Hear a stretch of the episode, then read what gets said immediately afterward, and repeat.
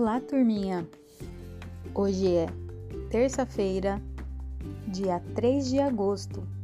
Aqui é a professora Jéssica, da CMF Marina Sadi Raidar. Hoje nós vamos para a nossa segunda aula online. Peço que estejam com as folhinhas em mãos e vamos à atividade 5. Uma história atrapalhada. Alice convidou seus amigos para passar um fim de semana com ela. Branca de Neve e Cinderela andaram milhas e milhas até a casa da menina, no País das Maravilhas. Chapeuzinho, com seu cestinho vermelho, foi pela estrada afora. Chegou em cima da hora. O gato disse para a Alice: Se alguém faltar, eu calço minhas botas e vou depressa buscar. Voltou com a bela querida, que sempre se atrasava, pois vivia adormecida. O fim de semana foi tão bom, falou João para Maria. Melhor ideia eu não teria. Diga lá, meu camarada, quantos contos de fada você encontrou nessa história atrapalhada? Nesse texto, quem conta a história é a Alice, o João, a Chapeuzinho ou o narrador. Preste atenção.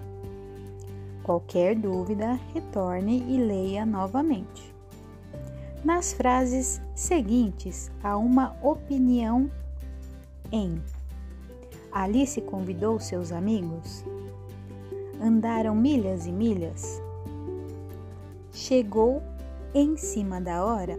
O fim de semana foi tão bom.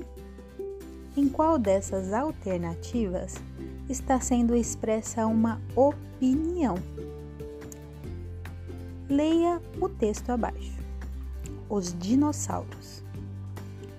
Os dinossauros habitam os dinossauros habitaram a Terra entre 230 e 65 milhões de anos atrás. Portanto, eles existiram durante 165 milhões de anos. Nenhum ser humano conviveu com esses répteis, pois o homem, como nós o conhecemos hoje, apareceu somente há 150 mil anos. Mas deixaram ossos e muitas pistas dos dinossauros e assim podemos entender como essas criaturas viveram e imaginar como eram. recreioonline.abril.com.br Fique hashtag dentro barra animais. Esse texto que acabamos de ler serve para alertar as pessoas sobre o perigo dos dinossauros, divertir os leitores com histórias de dinossauros. Informar sobre a existência de dinossauros na Terra.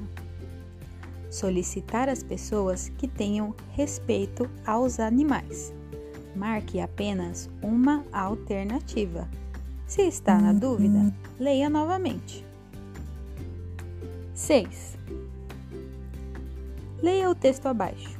É impossível falar da Amazônia sem mencionar seus rios. Eles simbolizam a própria vida da região, tanto a do homem como a de todos os outros seres. A maioria das cidades e vilas amazônicas está localizada à beira de rios. Isso porque os rios, além de serem fontes de água e comida para a população, são as principais vias de transporte da região pois parte deles é navegável graças à pouca inclinação do relevo. Pelos rios da Amazônia navegam desde pequenas canoas até navios de carga, que entram na região pelo mar. Os rios são também fonte de produção de energia.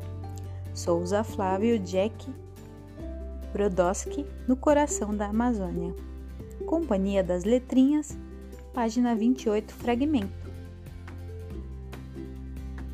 Qual é o assunto principal desse texto que acabamos de ler? A importância dos rios da Amazônia, a vida na região da Amazônia as cidades e vilas amazônicas, as fontes de produção de energia. Atenção, a pergunta é: qual é o assunto principal? Bom, vamos parar por aqui. Amanhã continuaremos do exercício 7. Agora, vamos para a aula de matemática.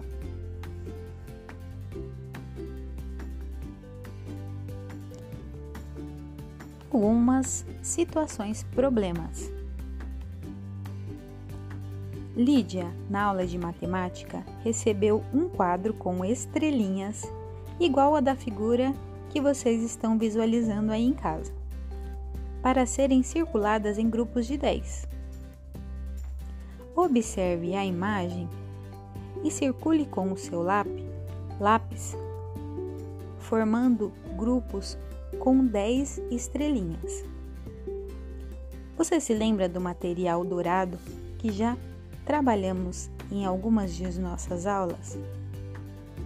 No material dourado temos o cubinho menor, que é a unidade, a dezena, que é composto por 10 unidades e fica juntinho, compridinho, a centena, com 100 unidades, e 10 dezenas, que forma uma plaquinha, e a unidade de milhar. Depois de circular essas estrelinhas, formando uma dezena, quantas dezenas você conseguiu formar? Três dezenas, quatro, cinco ou seis? Marque apenas uma alternativa correta. Carla agrupou em dezenas as estrelinhas do quadro a seguir.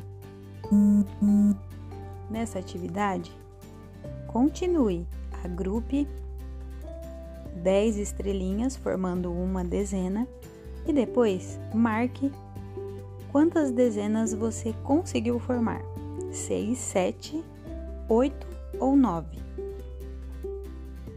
André fez uma pipa para brincar com seus colegas e colocou alguns enfeites, sempre utilizando figuras geométricas.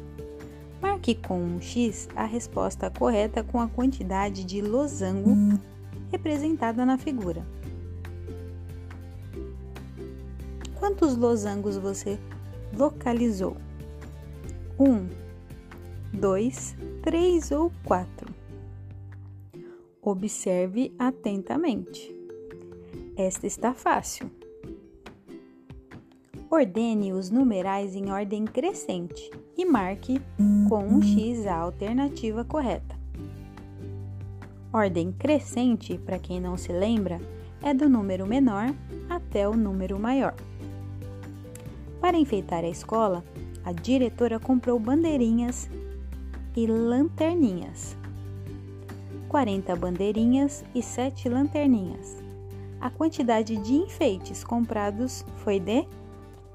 Ah, essa também eu tenho certeza que todos irão acertar. Bom, encerramos nossas atividades desta terça-feira. Espero que todos tenham conseguido fazer. Amanhã continuaremos. Qualquer dúvida, estou à disposição pelo WhatsApp. Um forte abraço a todos.